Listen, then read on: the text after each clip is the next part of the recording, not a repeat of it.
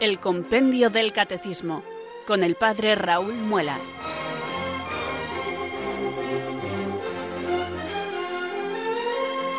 Muy buenas tardes, queridos oyentes de Radio María. Son las 4, las 3 en Canarias. Aquí comienza una nueva edición del programa El Compendio del Catecismo de la Iglesia Católica.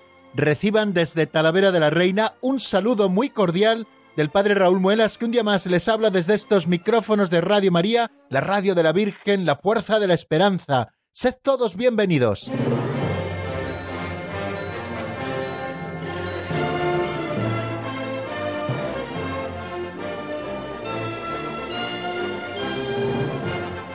No sé si han caído en la cuenta, queridos oyentes, de que hoy, al menos ese es nuestro proyecto, vamos a terminar de estudiar los números del compendio del Catecismo de la Iglesia Católica. Vamos a repasar cuál es el sentido específicamente cristiano de la petición Danos hoy nuestro pan de cada día, el número 593, también repasaremos por qué decimos perdona nuestras ofensas, como también nosotros perdonamos a los que nos ofenden, 594, y repasaremos también cómo es posible el perdón, 595, los tres números a los que ayer nos dedicamos en el avance de doctrina. Y luego nos quedan tres números que será en los que avancemos hoy. ¿Qué significa no nos dejes caer en la tentación? ¿Por qué concluimos suplicando y líbranos del mal? Y por último el 598, ¿qué significa el amén final? Esto quiere decir, queridos oyentes, que termina nuestro tiempo de compendio del Catecismo de la Iglesia Católica. Y termina porque, bueno, pues he tenido que acelerar un poquito estas últimas semanas, pues porque he recibido, como ya les decía, un nuevo encargo del señor arzobispo de Toledo, ser el vicario episcopal para la vida consagrada.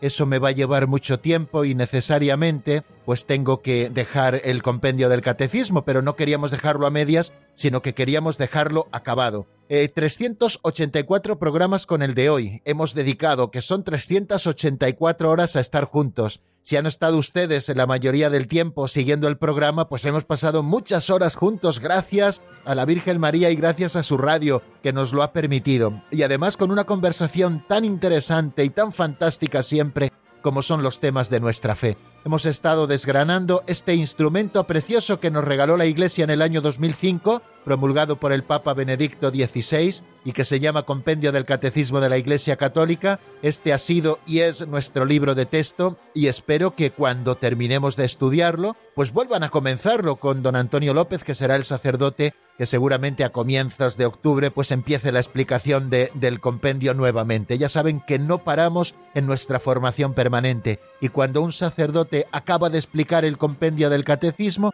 otro sacerdote lo empieza. Y cuando lo termine ese sacerdote, otro lo empezará, pero siempre estaremos en nuestra formación permanente continua, porque es necesario saber dar razón de nuestra esperanza, porque tenemos que estar dándole vueltas siempre a los temas de la fe, porque profundizar en el catecismo es profundizar en la fe, queridos amigos, y profundizar en la fe es ganar en el conocimiento de Dios, y conocerle más es para más amarle, y le amamos más para mejor seguirle. De manera que eh, nos ayudará mucho este programa. Espero que les haya ayudado en estos últimos dos años y les seguirá ayudando en años sucesivos, si Dios quiere, claro que sí, pues a profundizar en la fe y amar mucho más al Señor y a seguirle cada vez más de cerca. Bueno, queridos amigos, pues ya que tenemos más o menos situado el programa de hoy, pues eh, si les parece vamos a renovar nuestra ilusión como hacemos siempre, porque siempre que nos acercamos tenemos que renovar nuestra ilusión. Y no porque sea nuestro último programa en el que vamos a estudiar temas eh, y números del compendio, no por eso vamos a estar tristes, claro que no, vamos a estar contentos y vamos a estar ilusionados, porque ya saben que las cosas hay que aprovecharlas hasta el fin porque si estamos pensando ya desde ahora que ya pronto acabaremos, pues ya este programa no le vamos a disfrutar, así que tenemos que disfrutarle hasta el fin. Además ya les indico que seguramente mañana pues tengamos un programa especial donde ya no nos centremos en los números del compendio, sino que bueno, yo les cuente un poquito mi experiencia y todos los que han colaborado conmigo en la elaboración del compendio del catecismo y abramos también mañana, si Dios quiere, nuestro teléfono de directo para que ustedes también puedan compartir con nosotros, queridos oyentes, pues lo que ha supuesto pues estos dos años de estudio o también alguna pregunta que ustedes tengan o contarnos su experiencia, lo que ustedes quieran. Intentaremos dejar al menos 12 o 14 minutos para que ustedes, queridos oyentes, pues puedan llamar y juntos también podamos despedirnos. Pero esto será mañana. Hoy nos toca seguir estudiando. Así que amigos, vamos a encomendarnos al Espíritu Santo, invocándole que venga sobre nosotros para que podamos cumplir con nuestro cometido. Ven Espíritu Santo, llena los corazones de tus fieles y enciende en ellos el fuego de tu amor. Envía Señor tu Espíritu que renueve la faz de la tierra. Oh Dios, que llenaste los corazones de tus fieles con la luz del Espíritu Santo, concédenos que guiados por el mismo Espíritu, sintamos con rectitud y gocemos siempre de tu consuelo por Jesucristo nuestro Señor. Amén.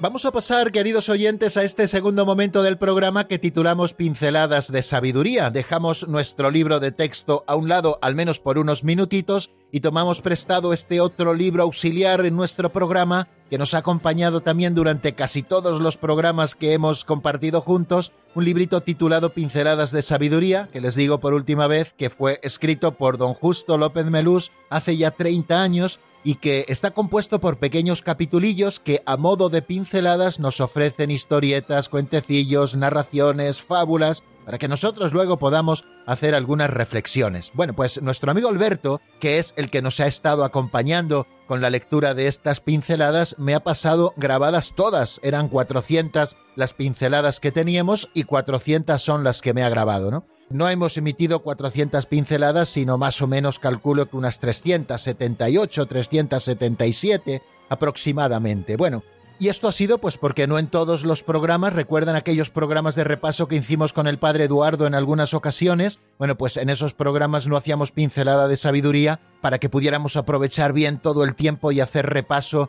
de esos conjuntos de temas o de esas secciones que con el padre Eduardo repasábamos, pero normalmente siempre hemos tenido pinceladas, por eso les digo que habremos eh, elaborado y compartido juntos pues más de 375 sin duda ninguna. Bueno, pues Alberto me ha grabado todas, pero había algunas pues que bueno, las leía y no me decían así especialmente nada, o veía que tenían a lo mejor algún tema que no nos interesaba en ese momento, y entonces bueno, tenía una carpeta en mi ordenador, en este ordenador que utilizo para ir metiendo los recursos sonoros del programa, una carpeta que he titulado Pinceladas sin emitir, es decir, pinceladas que iba poniendo allí, pues porque por lo que fuera. Pero claro, ha llegado el final del programa y ha habido que tirar también de esas pinceladas sin emitir. Y esta es una de ellas. ¿Y por qué la dejé sin emitir? Porque tiene como protagonista a Gandhi, y no es porque yo le tenga manía a Gandhi, ni mucho menos, claro que no, pero muchos han tratado de ponerle casi casi como modelo de vida cristiana, y efectivamente Gandhi no fue un hombre religioso, ni mucho menos. Eh, él vivió un poco el sincretismo religioso en su vida, fue creado y nació en el hinduismo, pero tampoco podemos decir que fuera un hombre hindú. En su tiempo de estudios en Inglaterra y después como abogado en Sudáfrica, pues tuvo contacto con cristianos, especialmente protestantes, eh, aprendió un poquito, leyó la Biblia, pero tampoco fue un hombre cristiano. En fin, que fue un hombre que podíamos llamar que practicó el sincretismo religioso y sí que copió de Cristo algunas cosas y en este sentido pues eh, viene la pincelada eh, que nosotros vamos a escuchar hoy. Sin más preámbulos les dejo con esta pincelada que se titula Once veces me fié. Es muy interesante, ya lo verán.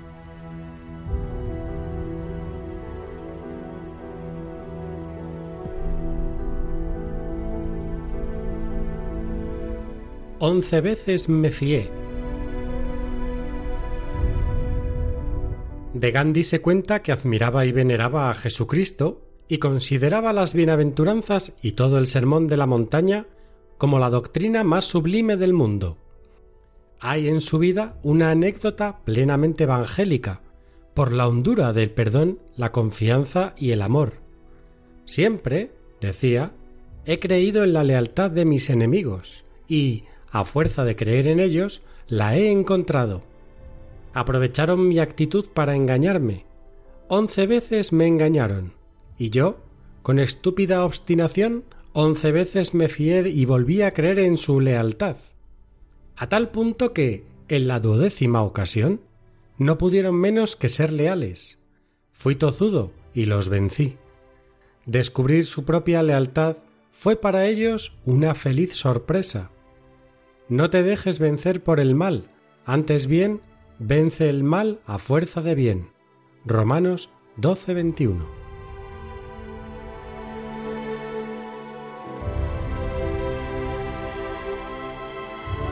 Con esta anécdota de Gandhi acaba don Justo eh, diciéndonos unas palabras de la carta a los romanos en el capítulo 12. No te dejes vencer por el mal, antes bien vence el mal a fuerza de bien. Y esta anécdota de Gandhi pues verdaderamente es ilustrativa.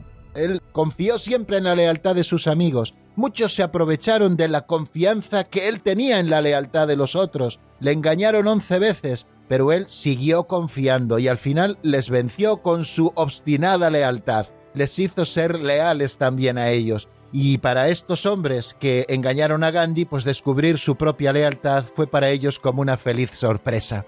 En primer lugar, eh, leyendo esta anécdota me acordaba de unas palabras del Evangelio. Jesús eh, hablando con Pedro, y lo recordábamos, creo que fue en el día de ayer, Pedro le pregunta, Señor, ¿cuántas veces tengo que perdonar a mi hermano? ¿Hasta siete veces? Y le dijo el Señor, no te digo hasta siete veces, Pedro, sino hasta setenta veces siete, es decir, siempre. Tenemos que perdonar siempre. Y esto evidentemente requiere por nuestra parte un esfuerzo de colaboración con la gracia muy grande. ¿Cómo es posible el amor a los enemigos? Nos preguntábamos ayer. Y decíamos que es posible el perdón y el amor a los enemigos porque es un don de Dios. Es imposible para los hombres, pero Dios lo puede todo. Y precisamente su omnipotencia se manifiesta también en estas cosas, en que nosotros podamos devolver el bien en vez de el mal a estas cosas se refiere el Señor, queridos amigos, cuando nos dice que tenemos que poner la otra mejilla. Cuando alguien te abofetea en una mejilla, ponle la otra mejilla, ¿no? A esto se está refiriendo el Señor.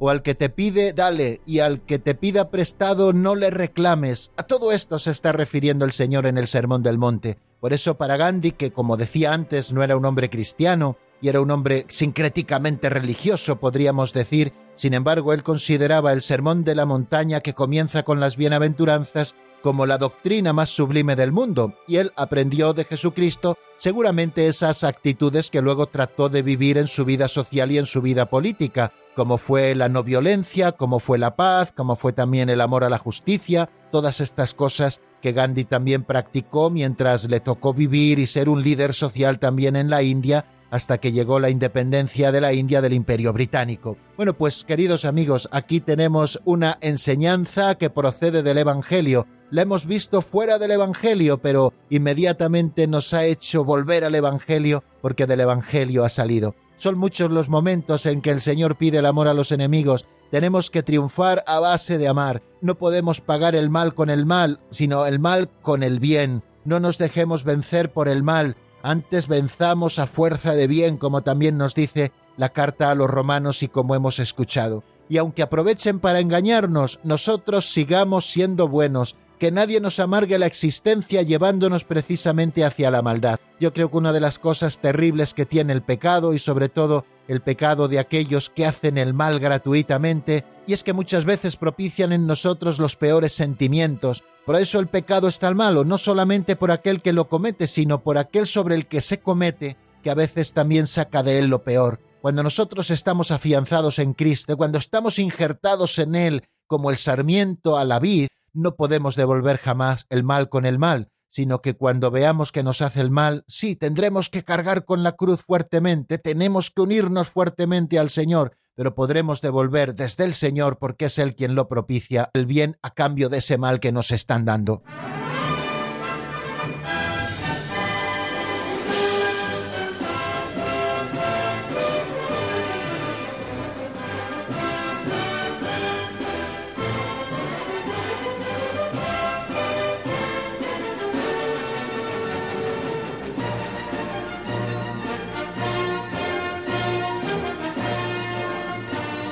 Para continuar con las buenas costumbres, queridos oyentes, vamos a dedicar este tercer momento del programa al repaso de lo visto en la última edición del mismo. Ya saben que nos encontramos en la cuarta parte del compendio del Catecismo dedicado a la oración cristiana y estamos en la segunda sección, última sección también del compendio, donde se nos desgrana el Padre Nuestro. Después de ver el Padre Nuestro y después de ver que es la síntesis de todo el Evangelio, empezamos a desgranar cada una de las frases del Padre Nuestro. Primero esa invocación inicial, Padre nuestro que estás en el cielo, y después nos hemos centrado en el último epígrafe o en el último artículo, en las siete peticiones. ¿Cómo está compuesta la oración del Señor? Dijimos que está compuesta por esa invocación inicial y luego siete peticiones. Santificado sea tu nombre, venga a nosotros tu reino, hágase tu voluntad, así en la tierra como en el cielo. Y después las otras cuatro finales donde manifestamos nuestra miseria, nuestra pobreza, nuestros anhelos, nuestras esperanzas. Danos hoy nuestro pan de cada día. Perdona nuestras ofensas como también nosotros perdonamos a los que nos ofenden. No nos dejes caer en la tentación y líbranos del mal. Bueno, después empezamos a estudiar cada una de estas peticiones, qué significa santificado sea tu nombre, cómo se santifica el nombre de Dios en nosotros y en el mundo, qué pide la Iglesia cuando suplica venga a nosotros tu reino, por qué pedimos hágase tu voluntad en la tierra como en el cielo, cuál es el sentido de la petición Danos hoy nuestro pan de cada día, y en el último programa estuvimos viendo cuál es el sentido específicamente cristiano de esa cuarta petición Danos hoy nuestro pan de cada día, el número 593. En el número 594 eh, nos centramos en la quinta petición, perdona nuestras ofensas, como también nosotros perdonamos a los que nos ofenden, y también estuvimos viendo cómo es posible el perdón número 595. Bueno, pues estos son los tres últimos números que estuvimos viendo y que vamos a repasar en este momento. ¿Cuál es el sentido específicamente cristiano? Se pregunta el número 593 de esta petición. Danos hoy nuestro pan de cada día. Habíamos dicho que danos hoy nuestro pan de cada día al pedirle a Dios, con el confiado abandono de los hijos, el alimento cotidiano necesario a cada cual para su subsistencia, reconocemos hasta qué punto Dios es Padre bueno, más allá de toda bondad, y le pedimos también la gracia de saber obrar, de modo que la justicia y la solidaridad permitan que la abundancia de los unos cubra las necesidades de los otros. Pero este número 593 da un paso más adelante sobre el sentido específicamente cristiano, y nos dice el compendio que puesto que no sólo de pan vive el hombre, sino de todo lo que sale de la boca de Dios, la petición sobre el pan cotidiano se refiere igualmente al hambre de la palabra de Dios y del cuerpo de Cristo recibido en la Eucaristía, así como al hambre del Espíritu Santo. Lo pedimos con una confianza absoluta para hoy, el hoy de Dios, y esto se nos concede sobre todo en la Eucaristía, que anticipa el banquete del reino venidero. Pues eso es lo que nos dice el compendio a propósito de ese número 593. Abre la explicación de este número con una frase del Evangelio de San Mateo en el capítulo cuarto, versículo 4, en el que Jesús, cuando el tentador le dice haz que todas esas piedras se conviertan en pan porque tenía hambre después de su ayuno de cuarenta días, Jesús le responde no solo de pan vive el hombre, sino de toda palabra que sale de la boca de Dios. Por eso cuando nosotros pedimos el pan de cada día, estamos pidiendo no solamente el pan material, sino que estamos pidiendo también lo más necesario, porque no solo de pan vive el hombre, sino de toda palabra que sale de la boca de Dios. Estamos pidiendo el pan de la palabra de Dios, estamos pidiendo el pan del cuerpo de Cristo y estamos también pidiendo el pan del Espíritu Santo. Eso es lo que nos dice, queridos amigos, este número 593. Decíamos citando al Yucat que se puede morir por carecer del pan material, pero que también se puede morir por carecer del pan espiritual. Y ese pan espiritual necesario para todo cristiano y también necesario para cada hombre es el pan de la palabra de Dios, del cuerpo de Cristo y el pan también del Espíritu Santo. Necesitamos que el Espíritu Santo venga sobre nosotros, que nos alimente interiormente. Necesitamos escuchar la palabra de Dios para conocer su voluntad,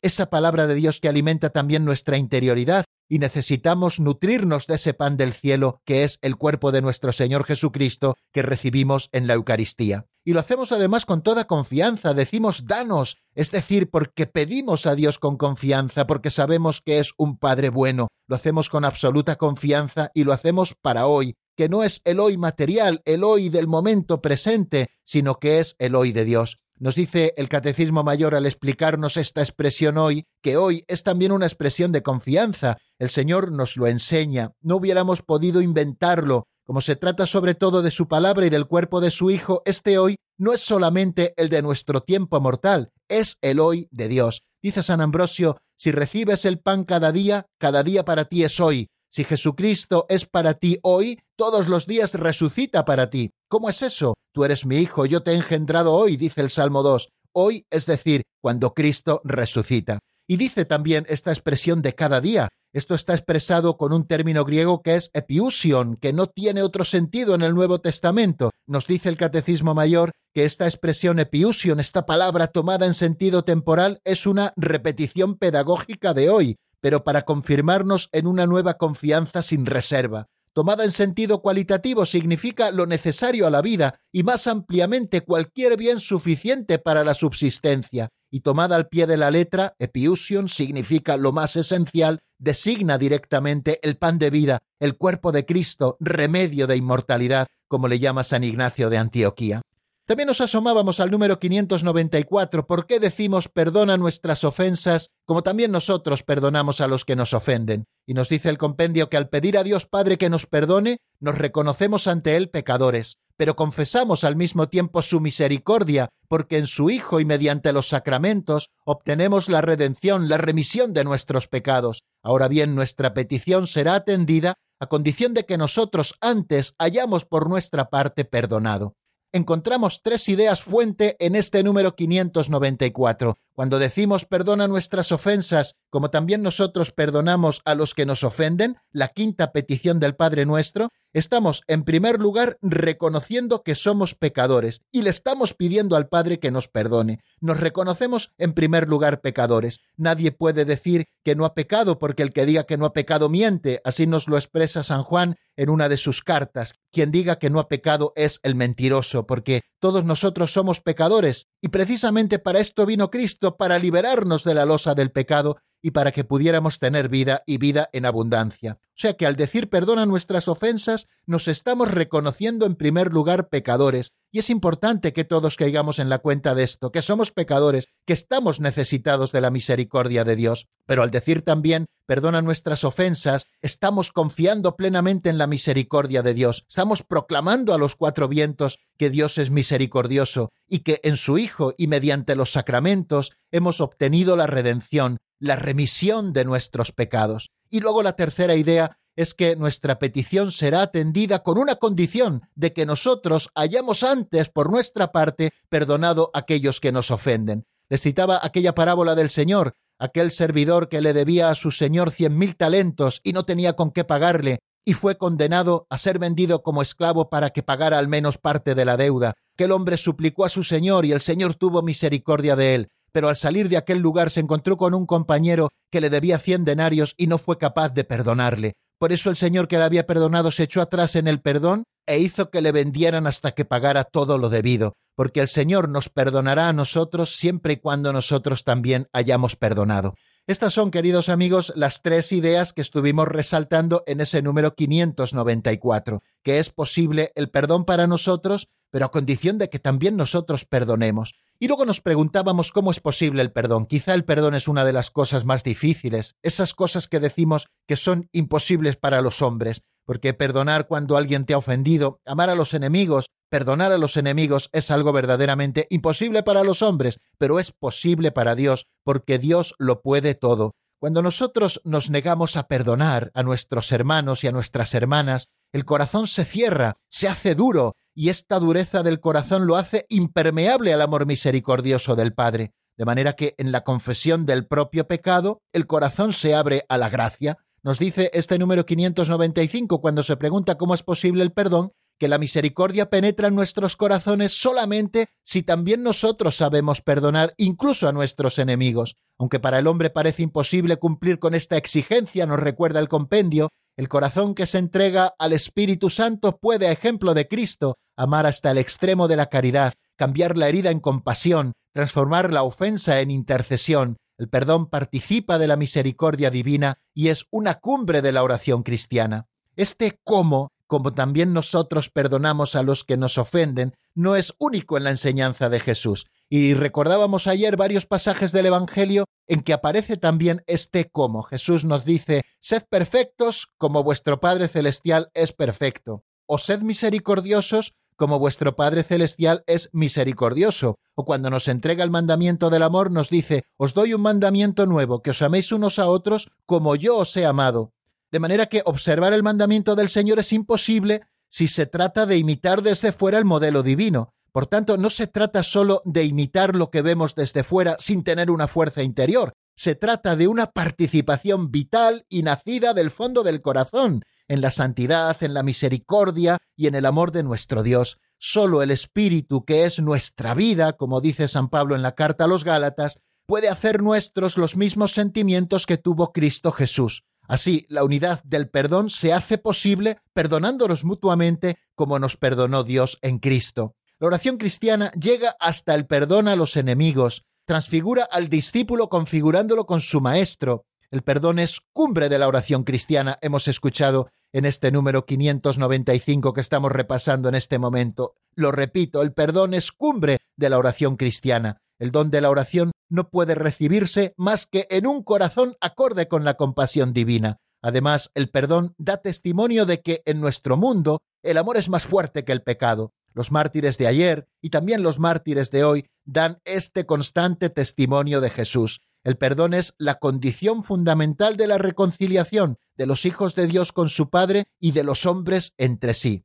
Y no hay límite, queridos amigos, ni medida en este perdón, nos recuerda también el Catecismo Mayor, un perdón esencialmente divino. La comunión con la Santísima Trinidad es la fuente y el criterio de verdad en toda relación. Se vive en la oración y sobre todo en la Eucaristía. Dice San Cipriano de Cartago, y con esto termino el repaso, queridos oyentes, Dios no acepta el sacrificio de los que provocan la desunión, los despide del altar para que antes se reconcilien con sus hermanos. Dios quiere ser pacificado con oraciones de paz. La obligación más bella para Dios es nuestra paz, nuestra concordia, la unidad en el Padre, el Hijo y el Espíritu Santo de todo el pueblo fiel. Bueno, pues así es posible el perdón, queridos amigos, si tenemos a Dios dentro de nosotros, si le hemos abierto el corazón. No se trata de imitar desde fuera, sino tener la fuerza del Espíritu Santo para que esto sea una realidad en nuestras vidas. Y no confundamos, queridos amigos, el perdón con lo que afectivamente tenemos que sentir. Muchas veces el perdón solo se realiza de un modo efectivo, no afectivo. Por eso a veces el corazón se resiste,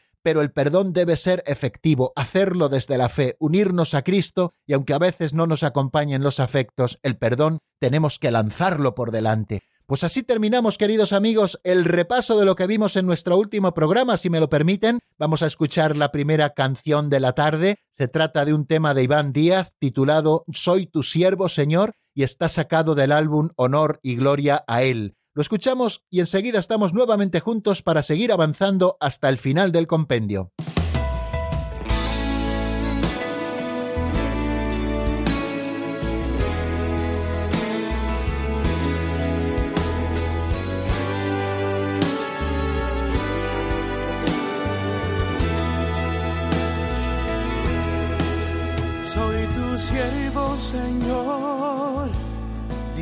Dispuesto hacer tu voluntad. He querido dejarlo todo para seguirte a ti. Solo quiero llevar tu palabra, que es el amor. Ser instrumento de fe y de paz para toda la humanidad. Soy tu siervo, Señor, dispuesto a hacer tu voluntad. He querido dejarlo todo para seguirte a ti. Solo quiero llevar tu palabra,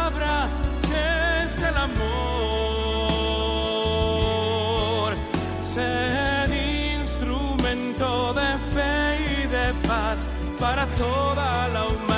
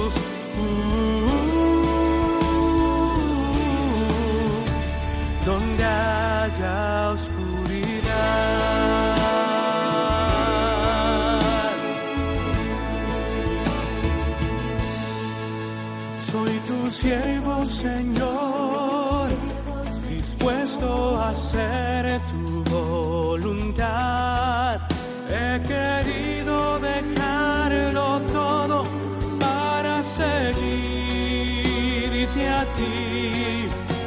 Solo quiero llevar tu palabra, que es el amor. Ser instrumento de fe y de paz para toda la humanidad. Aquí estoy, Señor. Están escuchando el Compendio del Catecismo con el Padre Raúl Muelas.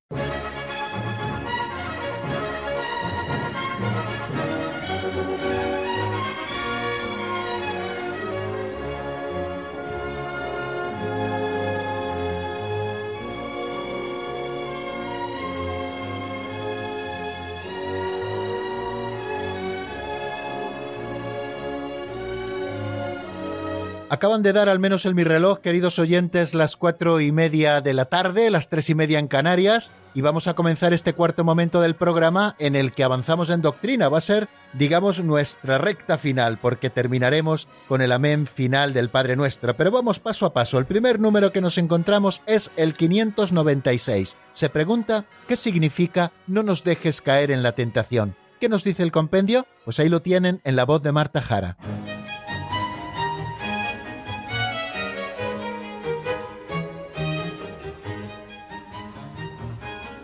Número 596. ¿Qué significa no nos dejes caer en la tentación?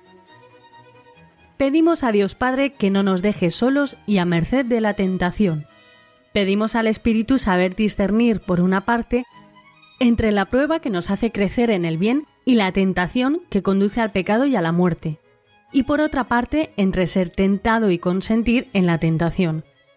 Esta petición nos une a Jesús que ha vencido la tentación con su oración. Pedimos la gracia de la vigilancia y de la perseverancia final.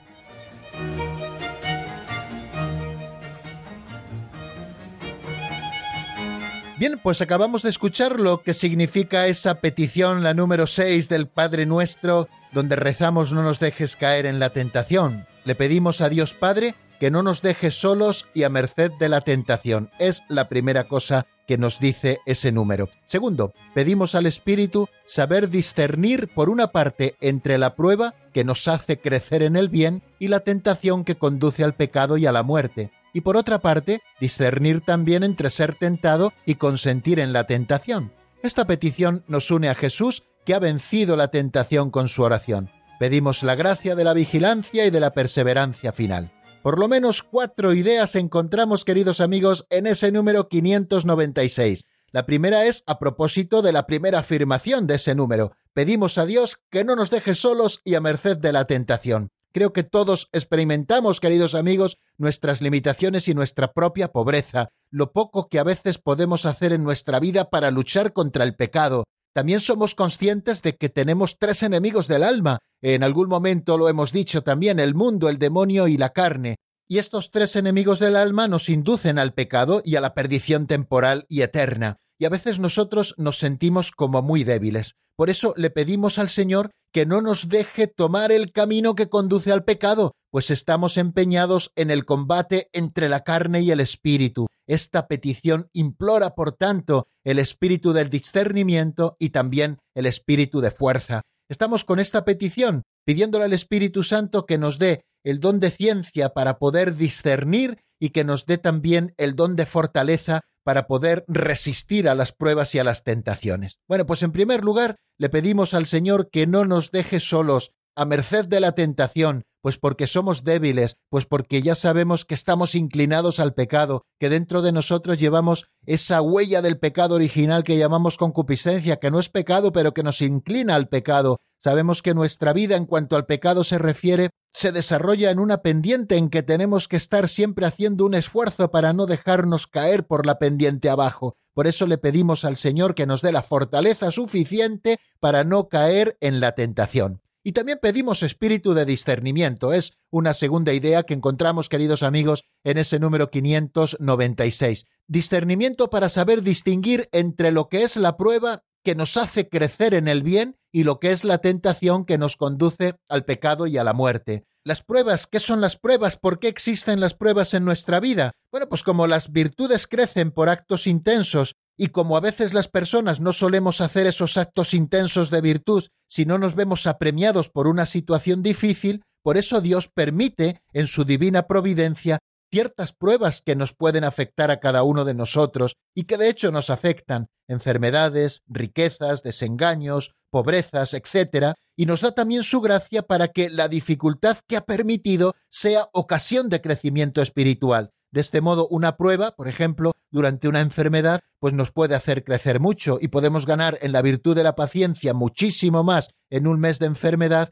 que a lo mejor en diez años de vida ordinaria. Y el Señor permite en nuestra vida las pruebas para hacernos crecer, para llevarnos al bien, ¿no? Y luego la tentación es otra cosa, es esa seducción por parte del demonio o también por parte del mundo, por parte de la carne, también que nos conduce al pecado y que nos conduce a la muerte. Por eso tenemos que saber distinguir bien entre lo que es una prueba y lo que es una tentación, y que muchas veces también la tentación se convierte para nosotros en una prueba. Dios permite que el hombre a veces sufra tentaciones, es decir, inducciones al mal que proceden del demonio, del mundo o de la propia carne, y al hablar de carne lo digo en un sentido bíblico, es decir, de la naturaleza humana, caída en cuerpo y alma. Bueno, pues estos tres enemigos que nos hacen la guerra al hombre están presentes en nuestra vida y quieren apartarnos del camino del Señor. Y también la tentación para nosotros puede convertirse también en una prueba que nos haga crecer en el bien si nosotros no entramos en la tentación.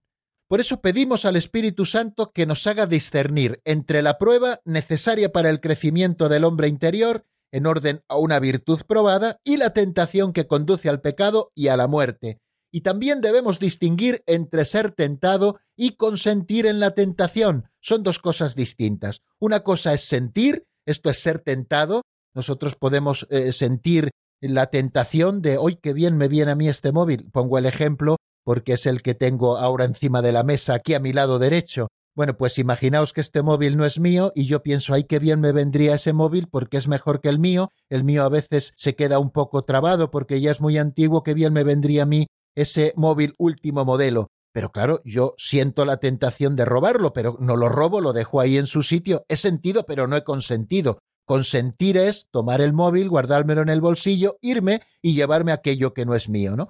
Por eso también tenemos que saber distinguir esto, porque muchas veces, cuando somos tentados, a veces con esos pensamientos recurrentes o con esas ideas obsesivas que vienen a nuestra cabeza, parece que estamos consintiendo en la tentación y más que pecando, queridos amigos, estamos soportando la cruz a veces de esas tentaciones que nos vienen, que nos quitan la paz, etcétera, ¿no? Entonces es importante que pidamos también al Espíritu Santo que nos dé el don de discernimiento para saber distinguir lo que es el sentir de lo que es el consentir, es decir, discernimiento para distinguir entre lo que es ser tentado y lo que es consentir en la tentación, que eso último sí que es pecado. El discernimiento desenmascara la mentira de la tentación. Aparentemente, el objeto de la tentación siempre es bueno, seductor a la vista, deseable, como lo vemos en esa tentación del libro del Génesis, cuando la serpiente presenta apetitoso el fruto del árbol que no podían comer, el del conocimiento del bien y del mal, mientras que en realidad es fruto de muerte. Por eso es bueno que nosotros tengamos esa capacidad de discernimiento y que se la pidamos al Señor para saber discernir para saber desenmascarar la mentira de la tentación. La mentira de la tentación. Dios no quiere imponer el bien, quiere seres libres. En algo la tentación es buena. Todos menos Dios ignoran lo que nuestra alma ha recibido de Dios, incluso nosotros. Pero la tentación lo manifiesta para enseñarnos a conocernos y así descubrirnos nuestra miseria y obligarnos a dar gracias por los bienes que la tentación nos ha manifestado. Esto lo dice Orígenes en su tratado sobre la oración. Importante no entrar en la tentación, eso es lo que estamos pidiendo verdaderamente. Y este no entrar en la tentación implica una decisión del corazón, porque donde está tu tesoro, allí está tu corazón, nos dice el Señor en el Evangelio, y nadie puede servir a dos señores. Si vivimos según el Espíritu, obremos también según el Espíritu. Y el Padre nos da la fuerza para este dejarnos conducir por el Espíritu Santo, en la primera carta a los Corintios, en el capítulo 10, el versículo 13 dice, No habéis sufrido tentación superior a la medida humana, y fiel es Dios que no permitirá que seáis tentados sobre vuestras fuerzas. Antes bien, con la tentación os dará modo de poderla resistir con éxito. Pues bien, este combate entre la carne y el espíritu y esta victoria solo son posibles con la oración. Por eso decimos en el Padre nuestro, en esta sexta petición, no nos dejes caer en la tentación.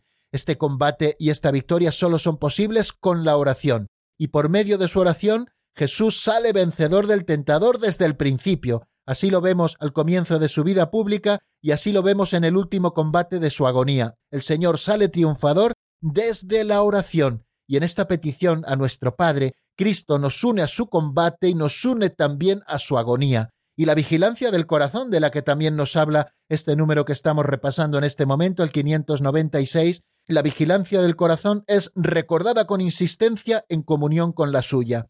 La vigilancia es guarda del corazón y Jesús pide al Padre que nos guarde en su nombre. Nos lo dice así el Catecismo Mayor de la Iglesia. El Espíritu Santo trata de despertarnos continuamente a esta vigilancia. Velad y orad para no caer en la tentación, dice el Señor en el huerto de Getsemaní. Esta petición adquiere todo su sentido dramático referida a la tentación final de nuestro combate en la tierra y pide la perseverancia final. Mirad que vengo como ladrón, dichoso el que esté en vela, dice el Señor en el libro del Apocalipsis en el capítulo 16, versículo 15.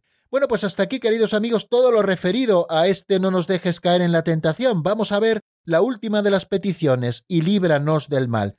¿Qué nos dice ese número? ¿Por qué concluimos suplicando y líbranos del mal? Vamos a escucharlo en la voz de Marta Jara.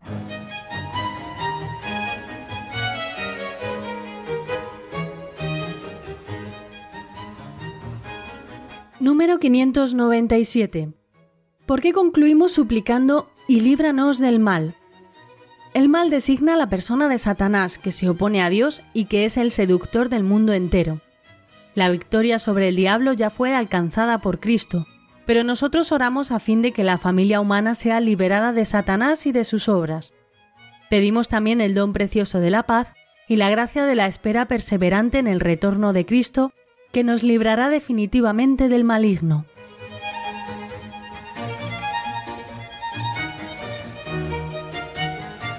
¿Por qué concluimos suplicando y líbranos del mal o y líbranos del maligno, como también se dice en alguna de las traducciones? Pues nos lo dice muy claro el compendio y así lo acabamos de escuchar. El mal designa la persona de Satanás que se opone a Dios y que es el seductor del mundo entero, así lo llama el libro del Apocalipsis. La victoria sobre el diablo ya fue alcanzada por Cristo, pero nosotros oramos a fin de que la familia humana sea liberada de Satanás y de sus obras. Pedimos también el don precioso de la paz y la gracia de la espera perseverante en el retorno de Cristo, que nos librará definitivamente del maligno.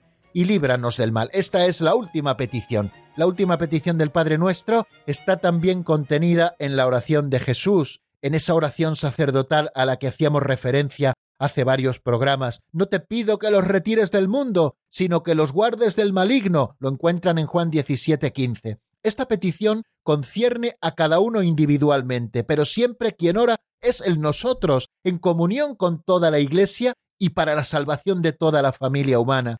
La oración del Señor no cesa de abrirnos a las dimensiones de la economía de la salvación, nos recuerda el Catecismo Mayor. Nuestra interdependencia en el drama del pecado y de la muerte se vuelve solidaridad en el cuerpo de Cristo en comunión con los santos. Bueno, pues en esta petición el mal no es sólo una abstracción, sino que designa una persona, Satanás, el maligno, el ángel que se opone a Dios, el diablo, diabolos, significa la palabra, es aquel que se atraviesa, que se pone en medio en el camino, en el camino, o sea, es decir, en el designio de Dios y de su obra de salvación cumplida en Cristo. Este es verdaderamente el maligno, el que se atraviesa en ese camino que nos marca el designio de Dios y su obra de salvación.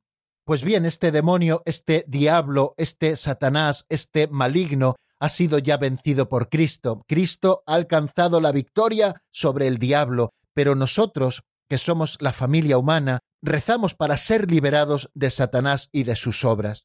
La victoria sobre el príncipe de este mundo se adquirió de una vez por todas en la hora en que Jesús se entregó libremente a la muerte para darnos su vida. Es el juicio de este mundo y el príncipe de este mundo está echado abajo. Así nos lo dice San Juan. Él se lanza en persecución de la mujer, como leemos en el libro del Apocalipsis, pero no consigue alcanzarla. Es la nueva Eva llena de gracia del Espíritu Santo, que es preservada del pecado y de la corrupción de la muerte, la concepción inmaculada y la asunción de la Santísima Madre de Dios, María siempre Virgen, es lo que vemos en estas imágenes. Entonces el diablo, despechado contra la mujer, nos dice el libro del Apocalipsis, se fue a hacer la guerra al resto de sus hijos. Por eso el Espíritu y la Iglesia oran, ven Señor Jesús, ya que su venida nos librará definitivamente del maligno. Al pedir ser liberados del maligno, estamos orando igualmente para ser liberados de todos los males presentes, pasados y futuros de los que el maligno es autor e instigador. En esta última petición, la Iglesia presenta al Padre todas las desdichas del mundo, con la liberación de todos los males que abruman a la humanidad, implora el don precioso de la paz y la gracia de la espera perseverante en el retorno de Cristo. Orando así, anticipa en la humanidad de la fe la recapitulación de todos y de todo en aquel que tiene las llaves de la muerte y del Hades, el dueño de todo, aquel que es, que era y que ha de venir.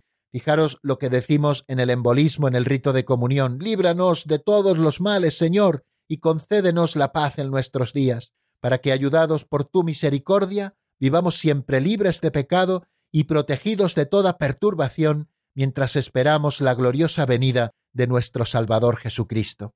Bueno amigos, pues espero que nos queden claras estas ideas del número 597, que el mal, ese mal al que nos referimos en la última petición del Padre nuestro, designa a la persona de Satanás que se opone a Dios, que se interpone en nuestro camino, que es el seductor del mundo entero. También que les quede claro que la victoria sobre el diablo ya ha sido alcanzada por Cristo con su muerte y su resurrección, pero que nosotros seguimos sometidos a sus instigaciones y sólo con la vuelta del Señor será definitivamente vencido el maligno para nosotros. Pedimos el don precioso de la paz y de la gracia de la espera perseverante en ese retorno de Cristo que nos librará definitivamente del maligno. Bueno, pues nos detenemos, queridos amigos, otro poquito. Vamos a escuchar un nuevo tema musical, al menos unos compases. Es de la otra orilla, se titula Luz que todo ilumina y está sacada del álbum Venga tu paz. Escuchamos esta canción y enseguida volvemos para afrontar el último de los números del compendio, el 598, que significa el amén final.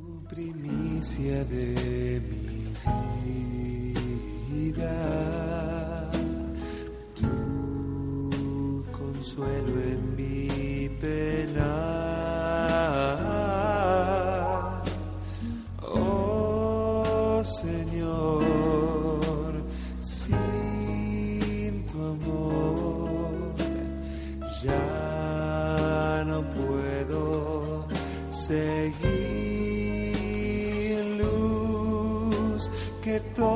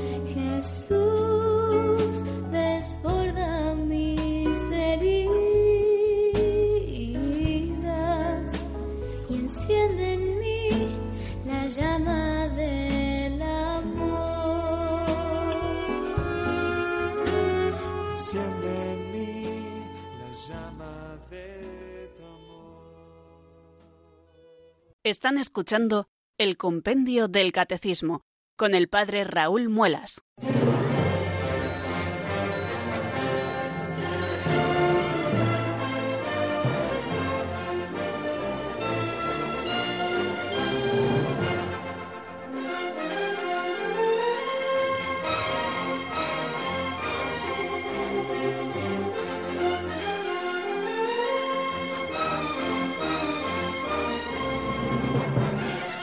Nos quedan al menos unos minutos, queridos amigos, para desarrollar el contenido del último número del compendio del Catecismo, el 598. ¿Qué significa el amén final? Vamos a escuchar primero lo que nos dice el compendio y después tratamos de desgranarlo.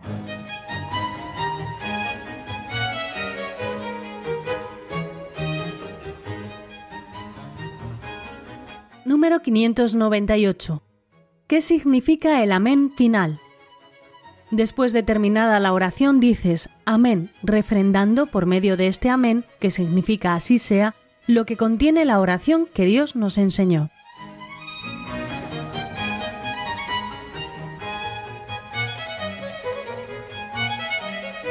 La explicación de esta última pregunta del compendio que significa el amén final es una cita de San Cirilo de Jerusalén. Después de terminada la oración dices amén, refrendando por medio de este amén, que significa así sea, lo que contiene la oración que Dios nos enseñó. Es como la rúbrica, el refrendo. Con nuestro amén nos unimos a todo lo que Cristo nos enseñó. El Yucat, al que hemos citado también en alguna ocasión, sobre todo en estos últimos días, nos dice a propósito del número 527 del Yucat, ¿por qué terminamos el Padre Nuestro con un amén? Y nos dice esto, tanto los cristianos como los judíos terminan desde muy antiguo todas sus oraciones con amén, con lo que quieren decir así sea.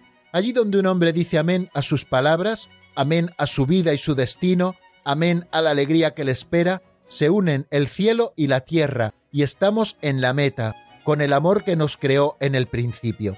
Bueno, pues queridos amigos, eso significa el amén final, significa el refrendo. El refrendo por una parte de lo que Dios nos ha enseñado y también el refrendo de nuestra rúbrica que nos unimos a lo que Dios nos ha enseñado. Aquí se juntan en este amén, como nos dice el Yucat, el cielo y la tierra. Amén es una palabra cuyo uso en la lengua hebrea es muy antiguo, ¿no? Desde el punto de vista etimológico, Amén es una palabra hebrea que deriva del verbo hebreo amán, que se usa para reforzar o confirmar algo básicamente y que significa que conste o en verdad, ¿no? Esta palabra no tiene equivalencia, como nos dice en un artículo Henry Vargas Holguín que he encontrado en Aleteia, esta palabra no tiene equivalencia en las lenguas occidentales, por eso su significado más que traducirse debe asimilarse como respuesta a algo firme, estable o inconmovible, ¿no? Es por esto que la tradición judio-cristiana ha mantenido inalterada esta palabra sin traducirla,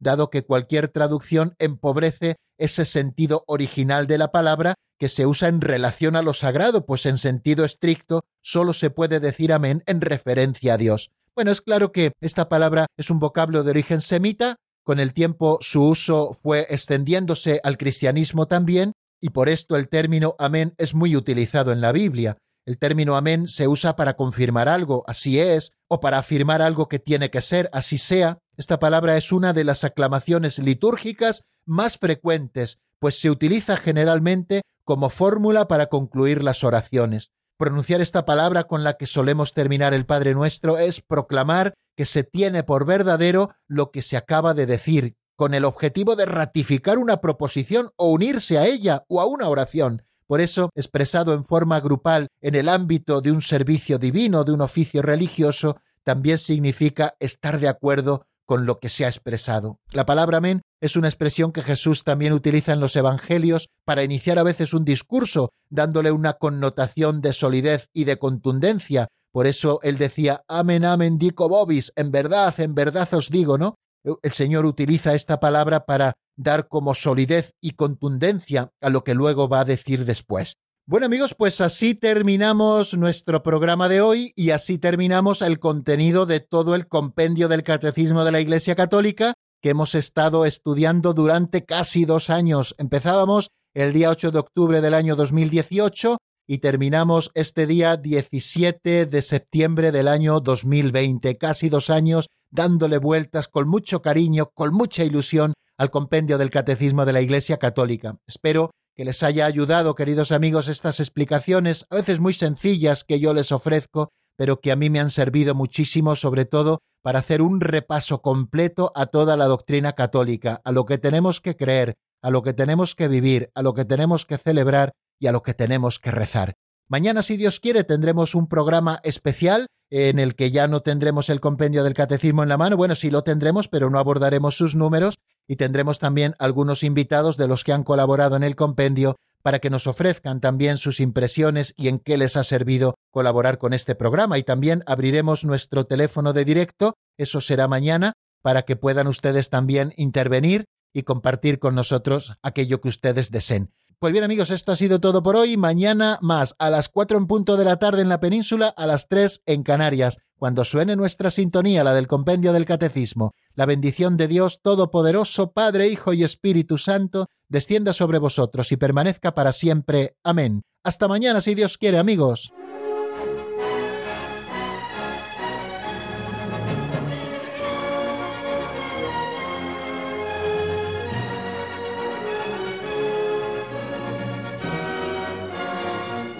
Compendio del Catecismo con el Padre Raúl Muelas.